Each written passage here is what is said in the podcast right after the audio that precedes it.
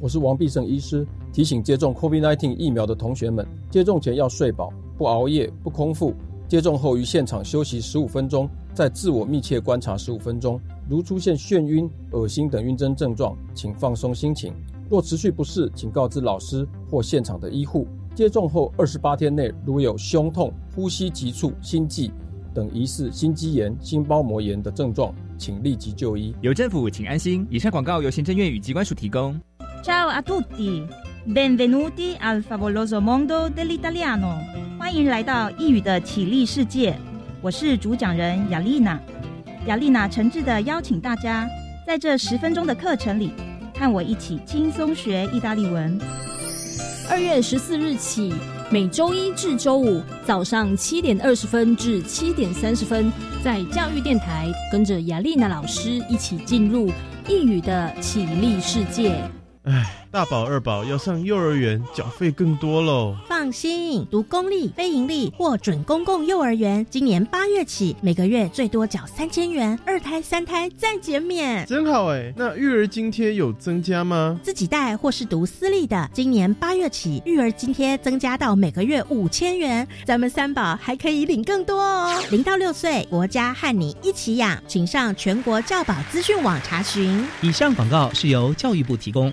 大家好，我们是 The Wanted 寻人启事。您现在收听的是国立教育广播电台。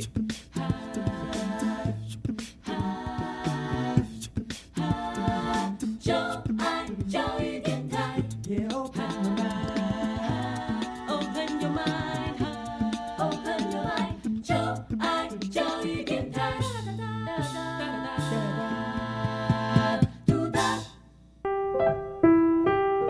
本时段为重播节目，欢迎收听。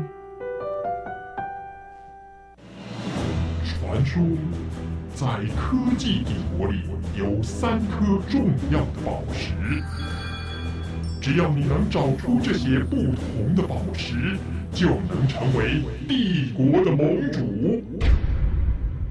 玩家们集合喽！打开传送门。穿越时空，玩科学。欢迎所有喜爱冒险、追根究底、勇于发现问题的玩家们来到科学游戏空间，一起玩科学。我是燕柔姐姐，欢迎我们的一级玩家宇宽。大家好，我是穿越时空玩科学的一级玩家宇宽。宇宽，你帮我看看哦，我的网络为什么会连不上去呢？你的网络有没有问题呀？嗯，真的吗？哎，我的网络很正常哎，你再试试看。我已经把今天游戏室要破关的资料都存在云端上，你没有网络就看不到了哎。哎，啊，好了好了好了，有网络了。原来是我刚刚连错 WiFi 了，害我紧张一下。现在啊，如果没有网络，我都会有强烈的不安全感呢。哦，难道燕柔姐姐网络成瘾了吗？哎呦，没那么夸张啦。只是觉得，如果在一个没有网际网络的地方，感觉会有很多事情很不方便。例如呢，我要查节目的资料，或者是想要用社群软体联络事情、收发我的 email 等等呢，都会变得非常的麻烦了。嗯，所以现代人的生活都几乎离不开网络了。是啊，这么重要的科技发展，就是我们今天科学游戏室第七关要解密的主角喽。提醒玩家们在过程当中要注意身边可能出现的宝石。当你搜集到所有的宝石，就能够解开今天关卡的秘密了。赶快来看看玩家们有什么发现呢？每次我上网查资料，只要输入一个关键字。就可以搜寻到好多关于这个关键字的内容。到底为什么网络一下子就可以找到这么多相关的资料呢？我们现在可以用网络传声音、影片、相片、文字。到底这些的不同的讯息是怎么传来传去的呢？爸爸说，网际网络在我们生活中撒下天罗地网。现代人怎么也离不开网际网络，到底网际网络是什么呢？今天要搜集的三颗宝石，就是电脑以及智慧型手机使用上很重要的网际网络。网络上有庞大的资讯到处的流通，便利了我们的生活。不过呢，却也带来了一些问题。现在就跟着一级玩家宇宽进入虚拟实境秀，寻找我们今天的宝石喽！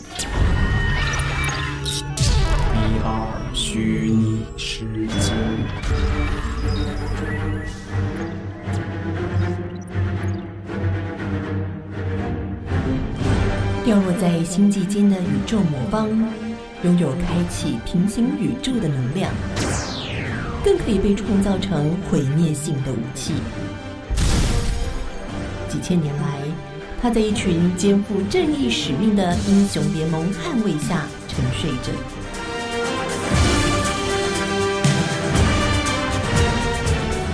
不料，伊诺斯星球的萨亚，在一次超时空跳跃下。悄悄唤醒魔邦，企图偷取人类科技的发明，地球的文明发展正面临着威胁，危机四伏。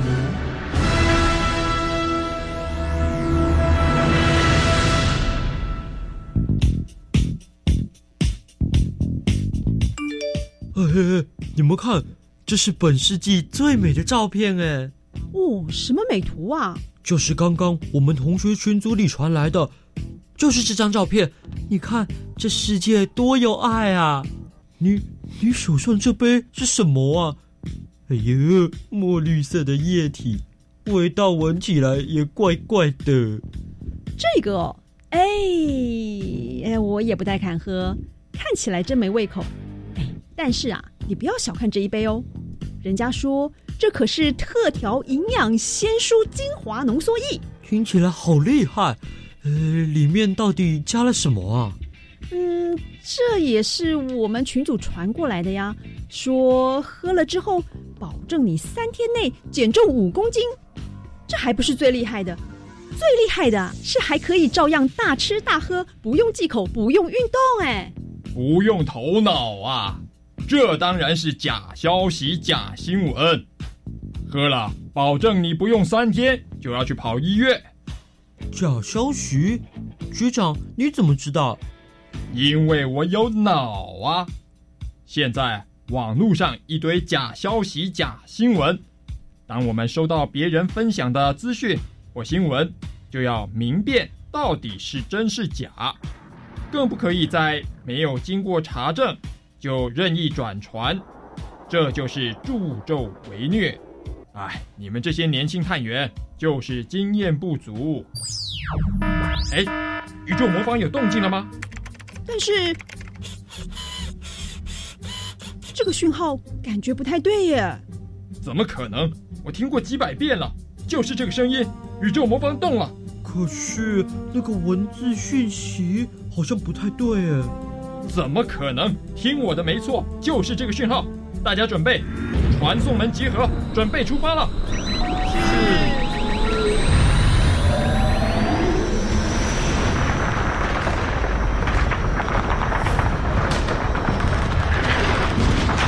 哎，天哪！局长，你确定我们要走出去传送门？呃，这不走怎么知道萨雅在搞什么鬼啊？但是我们刚刚没有看见萨雅的影子。而而且那个声音好奇怪哦，不不太像是平常出任务时该有的声音哎。哎呀，听我的没错，出任务就是要果断，不能拖拖拉拉的。可是，呃，局长不是都说要先正确判断才能行动吗？所以我判断正确啊。喂，你们走不走呀？我要开门喽。哎，小心有子弹。大家找掩护！掩护？这里什么都没有啊！呃，局长，这里好奇怪哦，一间间的小房间，那些声音就是从那里面发射出来的。前面这间是战情研究室，我们进去看看。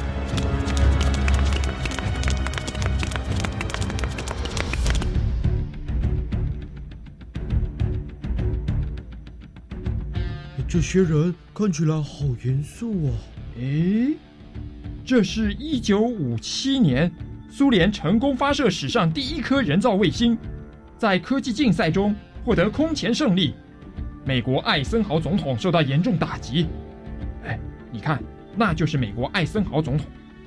我们绝对不能输给苏联，马上邀集所有科技精英，设立高等研究计划署，一定要让美国在科学领域上拔得头筹。你看看，这些研究人员正在研究如何串联军事研究所和大学的电脑，这也就是网际网络的起源。诶，所以这是不是要提醒我们？进入网络时代，萨亚要有什么作为吗？嗯，有可能。嘿嘿，你开窍喽！嘿嘿嘿，看我判断的没错吧？这一定有什么阴谋，只是还猜不透萨亚会在网际网络制造什么问题呢？那，我们把电脑打开，连接上这里的网络系统，找看看有没有什么线索。你们看，我们还停留在刚刚出发前的连接，就是局长要我们赶快出发的讯息呀。你看上面说即将展开第三次世界大战，这是什么讯息呀？什么讯息？第三次世界大战？哎，这可不得了了！我们一定要阻止这一切的发生。好险，我们刚才迅速判断，赶到现场啊！嗯，所以外面那些子弹、枪炮声就是第三次世界大战。呃，天哪！我要成为战地英雄了！我来看看外面的战况如何。哎哎哎，先不要开门，我想我们在这里应该很安全。要先知道下一步该怎么做才行。战争中的计划是非常重要的，首先要先知道军情。哎，你看这里有连接。应该可以得到更多消息，那赶快连接上去啊！哎呀，看起来战况不妙，我们已经退守到最边境了。啊，你看，我们被困在这里，上面说大家的物资都快要用尽了，食物、水只能撑一个礼拜。局长，你看我们要不要投降啊？投降？这怎么可以？我军人的精神。要死也要死在战场上。嗯，局长，你的情操好伟大哦。可是我们不是军人，我可不可以投降啊？不行，你要做战地英雄啊！你忘了？不是啦，你听我说，我还很年轻哎。我要做好最坏的打算，就算被困在这里，我也要写一封逾期诀别书。告诉我的家人，我最爱他们。对对对对对，赶快手机群组发一下，大家可以一起道别。呃，对对对，群组发讯息，快！还对什么对？吼，你们看，台湾事实查核中心。你看上面写。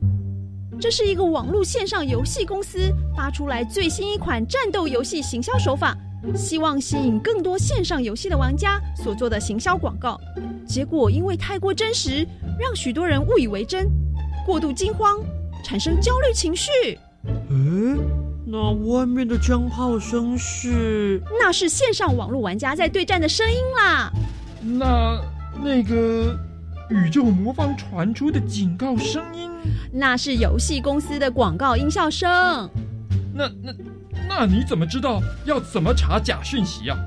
因为我知道收到讯息后要查证，而且有许多查证平台帮助大家认清事实啊，像是刚刚的台湾事实查核中心、国际事实查核联盟、Line 讯息查证平台等等，大家都可以及时上网搜寻最正确的消息。而且啊，如果未经查证假消息还随便转传，不仅是造成大家的恐慌以外，还有可能触法哦。对嘛，我就说怎么会有什么世界大战嘛？啊，我只要听到宇宙魔方一点动静，我就呃，我就你就神经紧绷，不分是非啦。啊，啊，好啦好啦，去去去，大家上工上工！耽误这么长时间没有监控萨亚，他有没有在搞什么鬼呀？嘿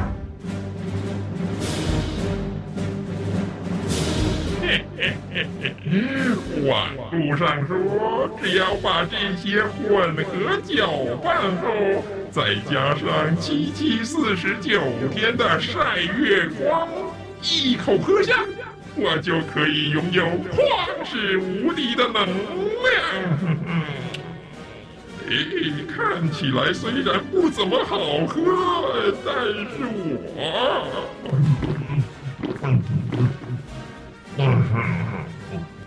局长，你看萨亚。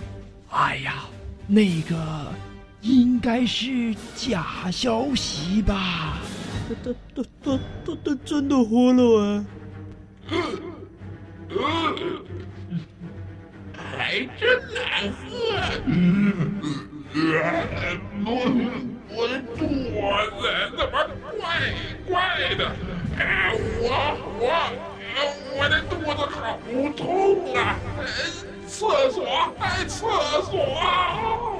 嘿嘿，果然是假消息。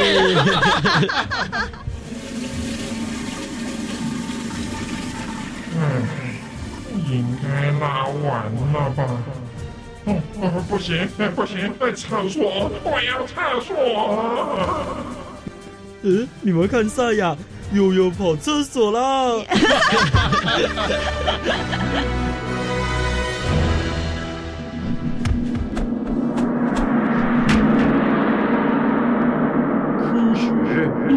练功房，铺天盖地的网络世界，网际网络是指二十世纪末期兴起的电脑与电脑网络之间所串联成的庞大网络系统。在一九六零年代初期，早期的网际网络是个军事计划，目的在于建立一个可以抵抗核子攻击的讯息管道。经过二十年后，人们制定了 IP 位置和共同城市语言，于是全球资讯网络就诞生了。它连接了各地方到全球范围内几百万个私人、学术界、企业和政府的网络构成的庞大讯息。让我们的世界比以往连接的更为紧密，而这样庞大的网际网络传输是如何运作的？赶快打开下一个传送门，马上进行玩家大解密！玩家大解密，科学会不会有请关注来解密？今天为大家邀请到的关主是 Howard 老师。各位小朋友好。今天要来分享的是上网，是上网就是上网际网络，是那到底什么是网际网络呢？在网际网络诞生之前，其实网络已经存在，只是局限在一间学校啊，或是研究机构啊，嗯，或是一家企业的办公室里面，或是政府的部门里面，是他们就是把这些内部的电脑跟网络其他的设备串在一起。就形成了内部的一个网络，是。那目的其实就是分享资料、交换资料喽。当然呢，那当这些电脑之间可以沟通的方式有非常多种，是，但是重要的是说并没有统一，嗯所以当网际网络协定在世界各国通过之后呢，大家使用统一的沟通方式，是，于是原来这些我们刚刚讲的不能沟通的电脑网络呢，就可以透过一个统一的方式，大家互相沟通。然后感觉就很好像连在一起，所以这就是网际网络的由来。所以网际网络顾名思义就是把世界上许许多多来自各地的电脑网络串在一起，变成一个超大、超大、超大型的网络。嗯哼。那随着技术的进步跟时间越来越久呢，网际网络也就一直一直的扩大，是使用也越来越方便。那资料也越来越多，速度也越来越快，是。所以到了今天，其实全世界上有将近五十亿的人在使用网际网络，我们的生活也离不开网际网络了。是，不过网际网络真的让我们的现代人的生活更加的方便呢。但是呢，玩家们也很好奇，这些网际网络上面的资讯是怎么样子流通的呢？资讯的传递在网际网络上呢？就是透过我们刚刚讲的网络沟通的协定，是。把所有你要传的资料呢，包含声音、相片、影片、文字，转换成二进位的编码，是，然后再上传到网际网络。嗯那网络上的其他电脑透过呃有线或无线的网络把它 download 下来之后呢，嗯。也利用同样的电脑语言，是。同样的沟通协定，再转回原来的呃我们看得懂的、听得懂的文字音乐。哦，所以这些音乐还有这个相片呢，就可以随意在网络上面流传了。不过，我觉得电脑网络最厉害的是，只要在电脑上打下几个关键字，我们就可以查到好多相关的讯息。这又是怎么做到的呢？哦，刚刚这个提到的东西，真实的名字其实叫做搜寻引擎。嗯搜寻引擎的工作原理分成三个部分。是第一个部分呢，它要收集资料。是搜寻引擎会利用我们称为网络蜘蛛的一个自动搜寻程式，嗯，连上网际网络上的每一个网页、每一个网站，嗯每一个我们所谓的超连接去收集资讯。是接下来把这些资讯收集回来之后呢，就进入到它第二个部分整理资讯。那整理资讯整理好之后呢，嗯，它就会把它储存下来。所以我们可以想象说，搜寻引擎的背后其实已经储存了非常非常大量整理好的资料，嗯随时准备提供给使用者来使用。是到了最后，当我们的使用者输入关键字的时候，是搜寻引擎就可以从它背后这些已经整理好的大量资料里，很快很快的找到相对应的资料，然后回复给我们使用者。是所以它其实并不是在你真正问他的时候，他去帮你找。而是他已经其实把大量的资料准备好，随时准备回答你的问题。哦，玩家们找到答案了吗？谢谢关注浩尔老师。好，谢谢各位小朋友。我也发现，只要我在电脑上曾经搜寻过某些资料，我的电脑网页就会出现那个商品。我还在猜想，是不是有窃听器偷听我想要买什么？电脑会自动帮忙搜集个人喜好和习惯啊，有时候也是蛮方便的啦。不过呢，这也是全球资讯网之父他所提出来的隐忧哦。全球资讯网之父，他是谁啊？如果他研发全球资讯网络有了专利，一定可以成为全球首富。但是这位英国的发明人他并没有这样做哦，他希望可以创造一个开放的平台，让大家都可以彼此分享资讯。今天隐藏版的宝石就是这位全球资讯网之父提姆·伯纳斯里。塞恩斯名人堂，全球资讯网之父提姆·伯纳斯里。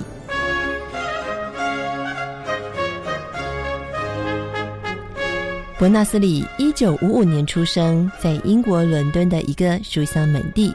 他的父母亲是曾经参与英国第一部商业电脑设计制造的数学家。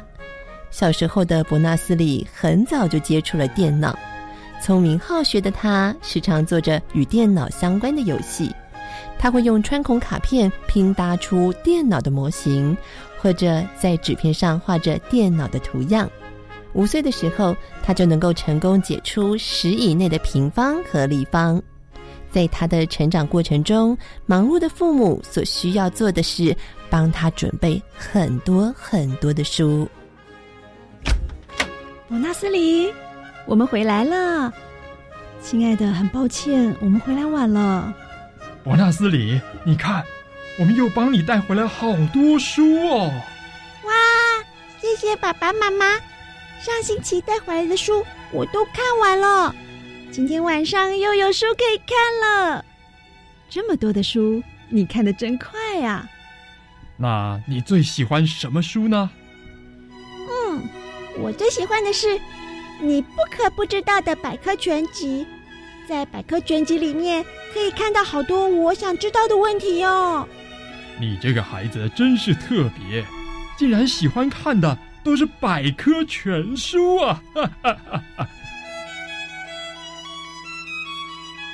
一九七六年的伯纳斯里顺利从英国牛津大学物理系获得一级荣誉学位，而对于电脑技术日渐狂热的他，早在大学期间就曾经用焊接枪将一台废弃的电视机和处理器等等的零件组装出第一台属于自己的电脑。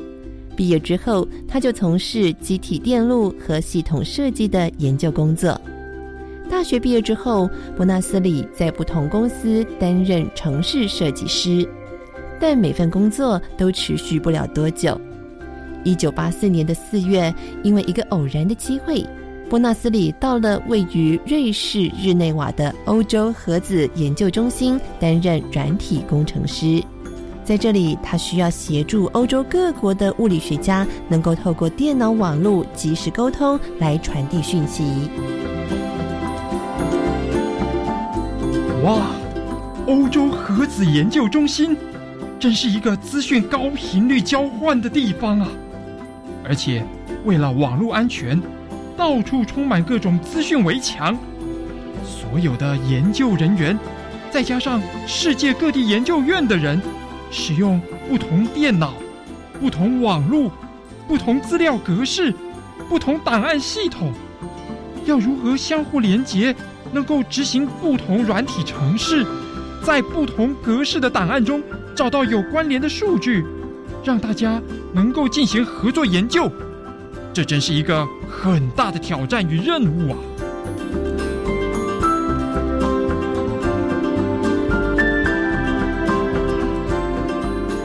纳斯里对于网际网络连接操作过于复杂，网络上内容的表现形式有单调、枯燥等等的问题，不断的思索试验。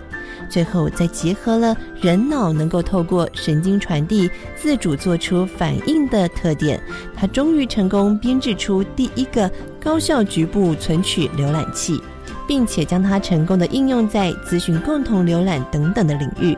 如此一来，研究人员即使在不同的电脑，也能够自由的及时沟通、传递讯息来进行合作研究。这样的成果让伯纳斯里相当的振奋。但是他并不以此为满，他想要彻底打破资讯存取的壁垒，让电脑资讯可以在全球自由交换与流通。一九八九年，伯纳斯里继续为他所提的超文本技术，把欧洲粒子物理研究所内部的各个实验室连接起来后，再扩展到全世界而努力着。有一天，他走到实验室走廊上的茶水间。